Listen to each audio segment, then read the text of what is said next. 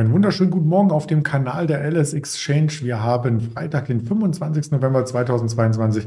Mein Name ist Andreas Bernstein und heute gibt es ein Schwerpunktthema.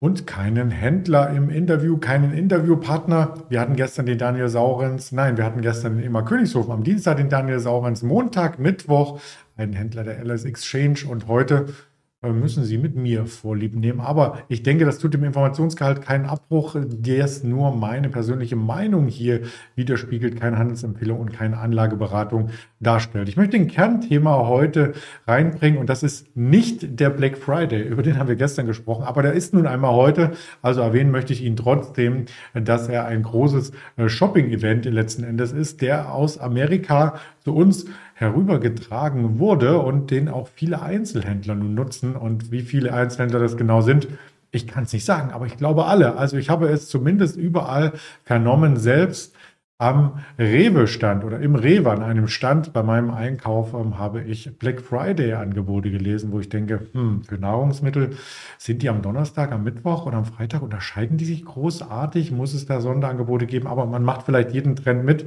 und möchte dann auf dieser Welle mitlaufen. Was ich aber als Aufhänger gut fand, hier stand, warum deutsche Händler beim Black Friday mitmachen und deutsche Händler, da ist mir gleich der DAX eingefallen, der tatsächlich heute Morgen noch einmal vorbörslich wohlgemerkt, ein neues Verlaufshoch, und das war dann auch im Future zu sehen, ein neues Monatshoch generiert hat. Das möchte ich gleich näher ansprechen und auch einen Gewinner, einen vermeintlichen Gewinner beleuchten. Und das wird aus dem Immobiliensektor die Vonovia sein. Zuvor noch der Hinweis, Black Friday Handel an der Wall Street heute zur Hälfte, also ein halber Handelstag. Ich habe den Feiertagskalender hier eingebunden und da sieht man ganz deutlich, äh, vierundzwanzigsten elften das Thanksgiving, der amerikanische Begriff auf Deutsch Erntedankfest, ähm, hat hier in New York an der Nasdaq und eben an der New York Stock Exchange, das sind ja zwei äh, unterschiedliche Börsen, nicht äh, zum Handel geführt. Elektronisch, ja, die Futures wurden taxiert, da gab es auch ziemlich starke Bewegung, keinen klaren Trend, also mal runter, mal hoch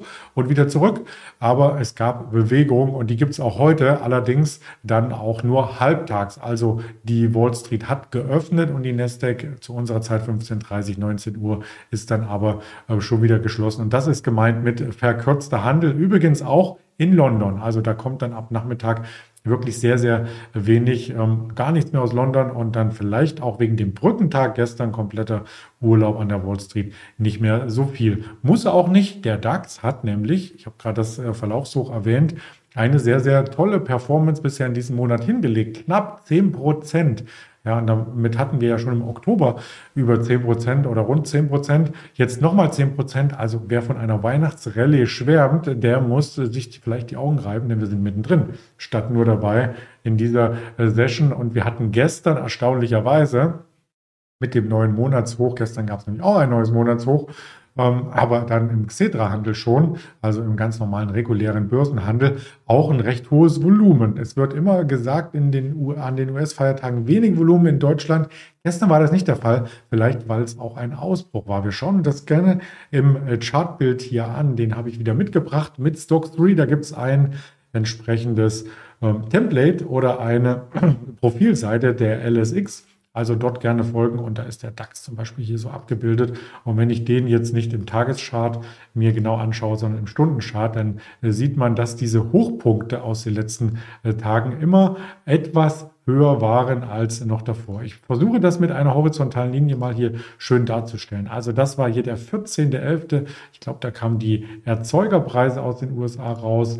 Ähm, schon einen Tag später gab es ein kleines neues Hoch. Dann hatten wir ein erneutes Monatshoch, dann äh, gesehen zum Wochenausklang. Dann in der neuen Woche, wo wir uns schon befinden, auch wieder ein neues Monatshoch. Jetzt nehme ich das auch noch einmal optisch hier mit hinein und gestern dann der Ausbruch, der ein deutlicheres Monatshoch gezeigt hat. Und da wir hier die Kurse äh, der L S X äh, darstellen, haben wir natürlich auch die vorbörslichen Kurse mit eingebunden. Und das ist auch hier, jetzt sieht man es ganz deutlich, ein neues Hoch gewesen. Im fünfzehn Minuten Chart wird es noch deutlicher. Also immer wieder ein neues Hoch heißt ja letzten Endes, dass wir uns in einer Aufwärtsbewegung befinden, in einem Aufwärtstrend. Denn ein Aufwärtstrend skizziert sich dadurch, dass wir steigende Tiefpunkte und steigende Hochpunkte haben. Die steigenden Tiefpunkte, die sind auch sehr, sehr schön erkennbar. Also da braucht man weder eine Lupe noch viel Fantasie. Wenn ich jetzt nur mal den letzten Tiefpunkt hernehme vom siebzehnten elften bei vierzehntausendeinhundertfünfzig,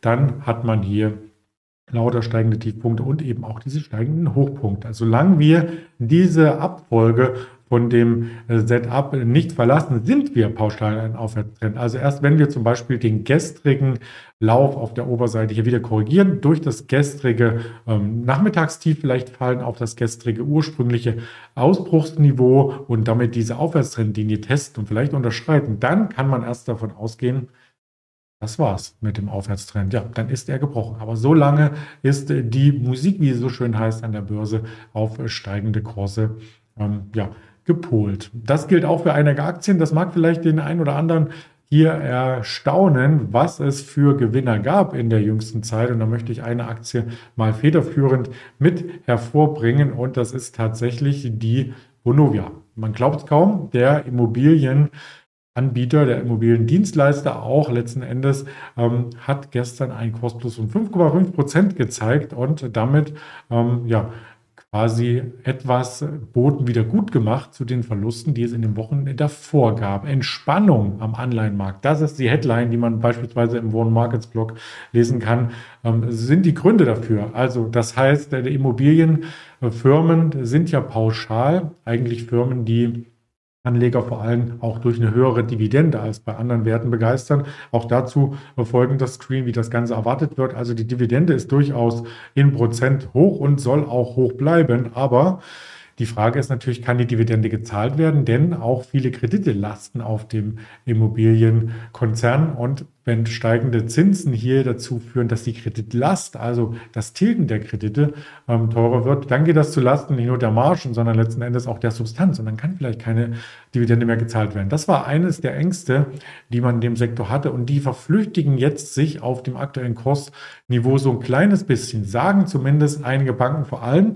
die angelsächsischen Banken. Und da gibt es erste ähm, Kurszieländerungen. Also nachdem es hier äh, mehrheitlich nur Um, Underperform und Sell-Kursziele gab, hat sich das jetzt im November ein bisschen geändert. R B C, Royal Bank of ähm, Canada, ähm, hat die Outperform-Kursziele als erstes ausgegeben. Warburg, Goldman Sachs auf der Conviction-Buy-List. Ähm, Goldman Sachs hat damit auch das Kursziel angehoben und Morgan Stanley kam gestern mit einem Ziel von dreißig Euro Equal Weight, also übergewichten und ja, wie das die Analysten in Summe sagen, das dreht sich jetzt gerade so ein bisschen. Jetzt haben wir mehr Kaufempfehlungen für Vonovia als ähm, Halten- oder Reduzieren-Empfehlungen. Und das zeigt sich dann auch letzten Endes im Aktienkurs. Die möchten wir uns auch äh, sehr gerne anschauen.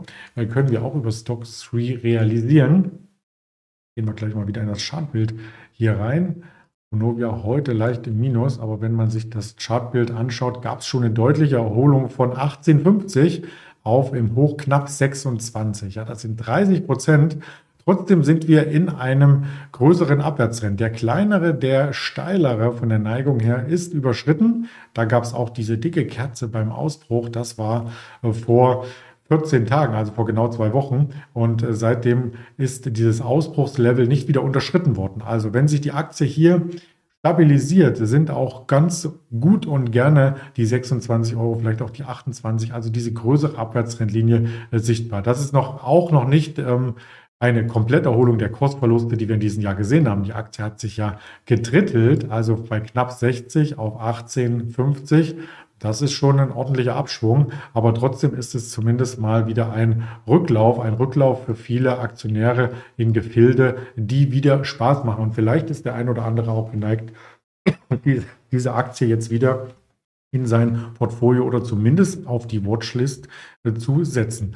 Was man dann bei der Branche insgesamt sagen muss, das ist jetzt nicht nur die Vonovia, die sich ein bisschen erholt hat, aber die Vonovia hat sich eben am stärksten erholt. Wir haben auch noch eine L E G Immobilien, auch die möchte ich hier gerne mit reinbringen. Die hatte sich natürlich auch erholt, aber nicht so deutlich. Also vom Tiefpunkt zweiundfünfzig im Hochpunkt auf achtundsechzig. Ähm, ja, also prozentual schon, aber man sieht eben, dass der Rücklauf hier deutlich weiter zurückgeht als bei Vonovia. Und da könnte man genauso natürlich Abwärtstrendlinien einzeichnen, wobei die bei der L E G Immobilien eben noch nicht überschritten und auch nicht angetastet wurde. Ähm, die große Abwärtsrendite, wenn man das so einzeichnet, ist weiterhin intakt.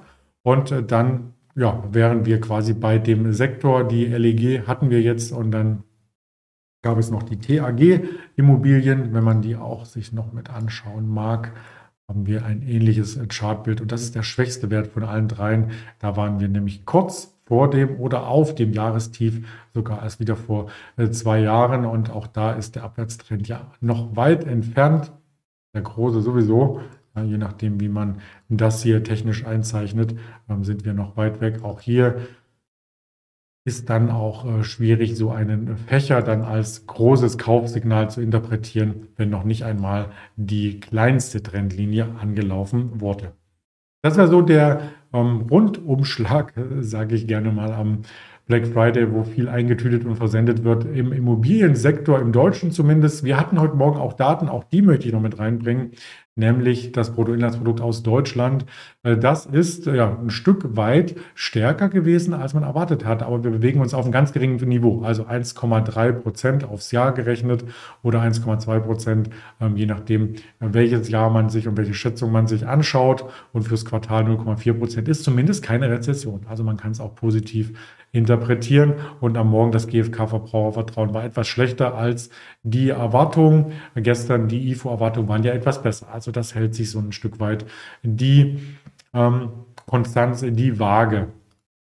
Auf den Kanälen der ähm, verschiedenen Social-Media-Anbieter, also sei es Twitter, sei es Instagram, sei es Facebook, haben wir weitere Informationen mit verpackt. Und damit würde ich schon einmal ein schönes Wochenende sagen.